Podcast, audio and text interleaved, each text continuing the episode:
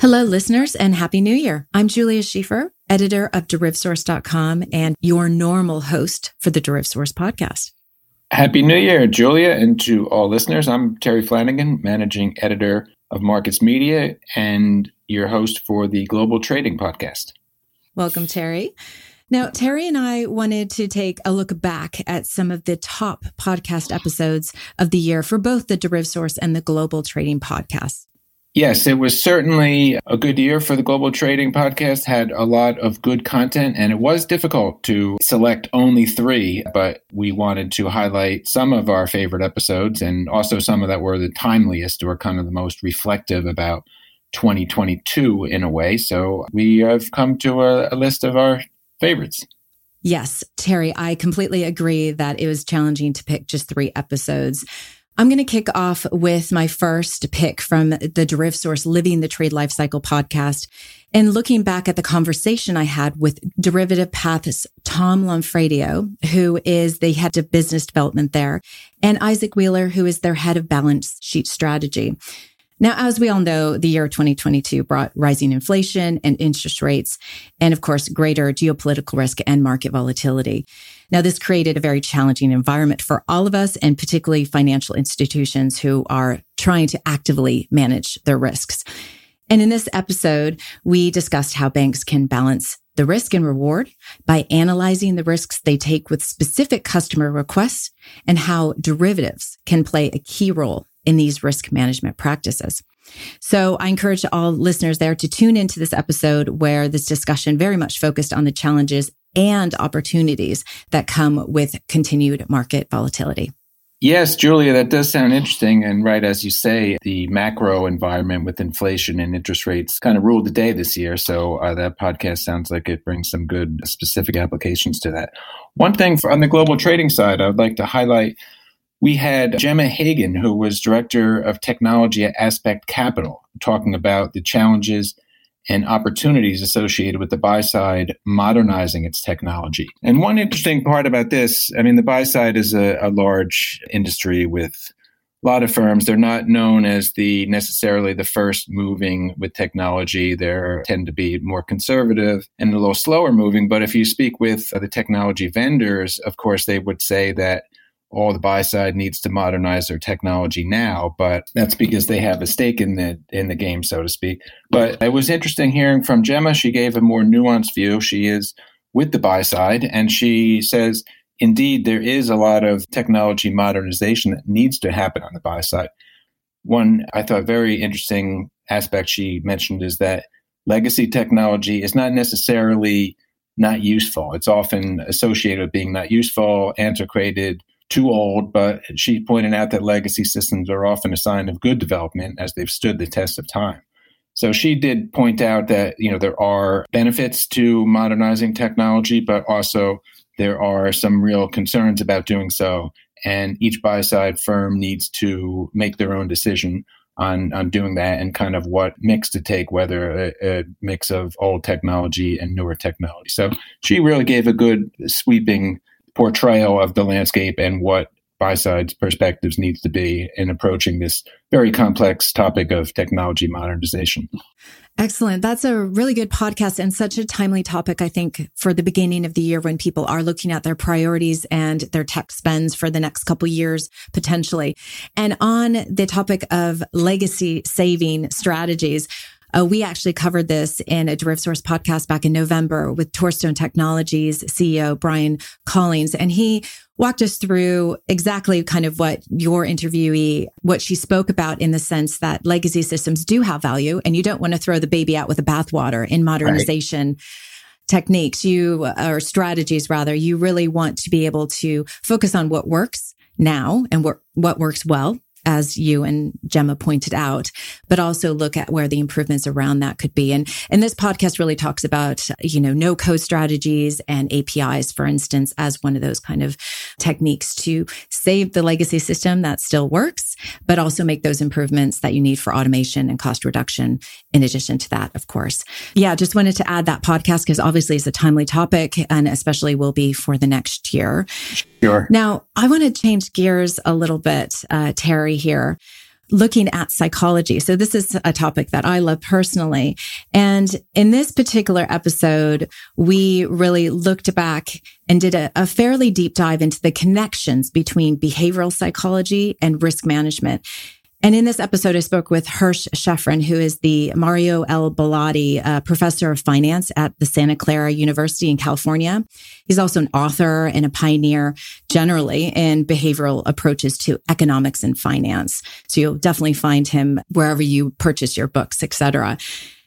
Now, with again, market volatility and the market risks that really have been keeping us all on our toes for the last 12 months or more, we in this podcast really looked at their risk management processes and we talk a lot about some of the common psychological pitfalls like confirmation bias. That's one people often know about.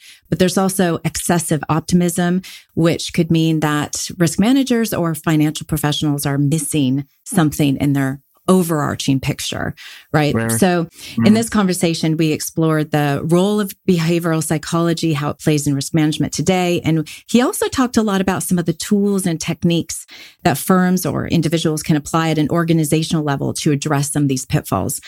So it's a little bit out there compared to what we've normally done, but then name of the podcast is living the trade life cycle. So I feel like that gives us license to talk sure. about a, a broader a range of topics.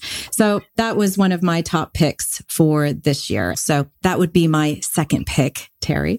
Yes, Julia, that does sound like like a good podcast as you describe it. And I know from my experience, it is sometimes uh, you know really interesting and helpful and beneficial to get an academic perspective you know there's a lot of knowledge and it's not necessarily just ivory tower knowledge a lot of these professors senior professors have industry experience and have a lot of knowledge and have worked with industry in the past so it's a, it's often helpful to get a different perspective even if it is it might be a little bit out there but it can be I think really helpful for for people to just get that different perspective. So I will have to tune into that podcast. Yeah, it's a great one. And next, the second one for the Global Trading podcast that I would like to highlight. This is one where we looked at the present and future of diversity and inclusion in financial services. And this is a very timely topic. And my two guests were Laura Atherley. She's managing director and head of APAC Senior Relationship Management at Citi. And Christine Inge. Christine is head of client solutions, prime brokerage, global markets, APAC for BNP Paribas. And really the discussion was they're both very senior, very accomplished, very at large and influential firms. So they have their own personal stories. And it was the, the podcast was a really good mix of how the industry and the the organizations, for example, Citi and BNP Paribas, are moving forward with diversity and inclusion, and also how it can be approached from an individual person level in terms of changing the corporate culture, changing the mindset. So they, you know, they were talking about certainly the financial industry, especially in Asia, has historically been a male dominated industry. So that really highlights the importance of recognizing women as trailblazers and also importantly, the progress that continues to be made in improving gender diversity in the industry. Now, they made the important point that this includes not only having more women enter the industry, but also given the right opportunities and so that they stay and move up to mid to senior level management. So that's kind of where the uh, missing step of the ladder is sometimes because there's good numbers for women entering the industry, but not so good for retention and moving up to senior management. So that's where a lot of the focus is for improvement. And both Laura and Christine highlighted initiatives at their firms and these include targeted recruitment, retention and development, and promotion. And beyond that, they just said emphasize the importance of changing culture and mindset and have it not be just a matter of checking boxes and having a start kind of top down and also bottom up in terms of each individual person's mindset as to what they could do to to improve the diversity, equity, and inclusion efforts. So it was, it was a really good good podcast. Well, I definitely think that's worth listening given it's such a timely topic. And it's nice to hear that these interviewees really gave a full picture of what what they're doing internally about because I think sometimes those examples are really important for other firms and other people to get inspiration from especially as they look at the entire career timeline. Speaking of tick boxes, we had a major deadline in our industry in collateral management and financial technology in September. And that for all the collateral managers and compliance professionals out there, that was the phase six, final phase of the uncleared margin rules. And so I wanted to highlight a podcast that we ran in September, just after this deadline completed, uh, where we talked to Sean Murray, who's the CEO of Margin Reform. This is a collateral manager and post trade consultancy based out of London. In this interview, Sean and I really talked about what's next for collateral managers. Obviously, this space, collateral management, has seen really rapid change in the last several years. This is due to, of course, regulatory rules and new changes there, but also improvements in best practice for both cleared and uncleared derivatives. So I was really thinking that any collateral managers listening today would enjoy listening to this particular podcast back in September, where we discussed how despite regulatory change slowing somewhat in the collateral management space, this is still going to evolve really rapidly in the next couple years. And Sean walked us through some of the top challenges that collateral managers were will be facing and that really should be focused on in 2023. And that includes data quality, for instance, which is essential for reporting and dispute management. He also talked a little bit about what's going on in different regions and really gave a good synopsis for some of the focus points for 2023. So given we're entering the new year, I think I wanted to really encourage people to look back at that episode if they missed it. Right. Sounds like a good listen for collateral managers. I don't know, Sean, but it does sound uh, like has a lot of expertise and you covered the ground both in terms of what has happened in the current landscape, but also the outlook for 2023. So I would also recommend that for collateral managers. Uh, so if, if we can move on to just my final one, I'd like to highlight. This was a little bit of a softer topic, if you will. This was in advance of our Markets Choice Awards, uh, U.S. Markets Choice Awards, which was, I, I believe this year was the 11th annual. And we have what we call the Neil DeSena Market Advocate Award. Just a very brief backstory. Neil DeSena was an e-trading pioneer and he was also a good friend of Markets Media and he passed away suddenly and unexpectedly in 2017 at the age of 52. And so, you know, as a tribute to Neil that year, we, Markets Media, posthumously awarded Neil the Market Advocate Award which we called to recognize his distinguished career in financial markets. Not only that, but also his positive influence on people along the way, because we really heard from everybody who knew him just what a, what an overall great guy he was in terms of lifting people up, helping people, being a mentor for everyone he came across within his day to day life. So we established the award that year. And then from then on, we called it the Neil DeSena Market Advocate Award and that went to the market professional who best embodies Neil's what we called exceptional drive, generosity, and spirit. So on the podcast, we had Neil's widow, Carolyn Cushman DeSena, and we had Rishi Nangalia, who's a close friend and former colleague of Neil and very well known in the industry. And we talked about really the personal side of Neil and the legacy of the award. It was really sort of a touching podcast at times. Uh, went into Neil's story and uh, it was excellent. It was really good. It's not something you listen to for market knowledge necessarily, but it's a good listen if you want to just just hear the personal side of a markets person. And the Neil DeSena Market Advocate Award was given to Michelle Neal, who's head of markets group for the Federal Reserve Bank of New York this past year.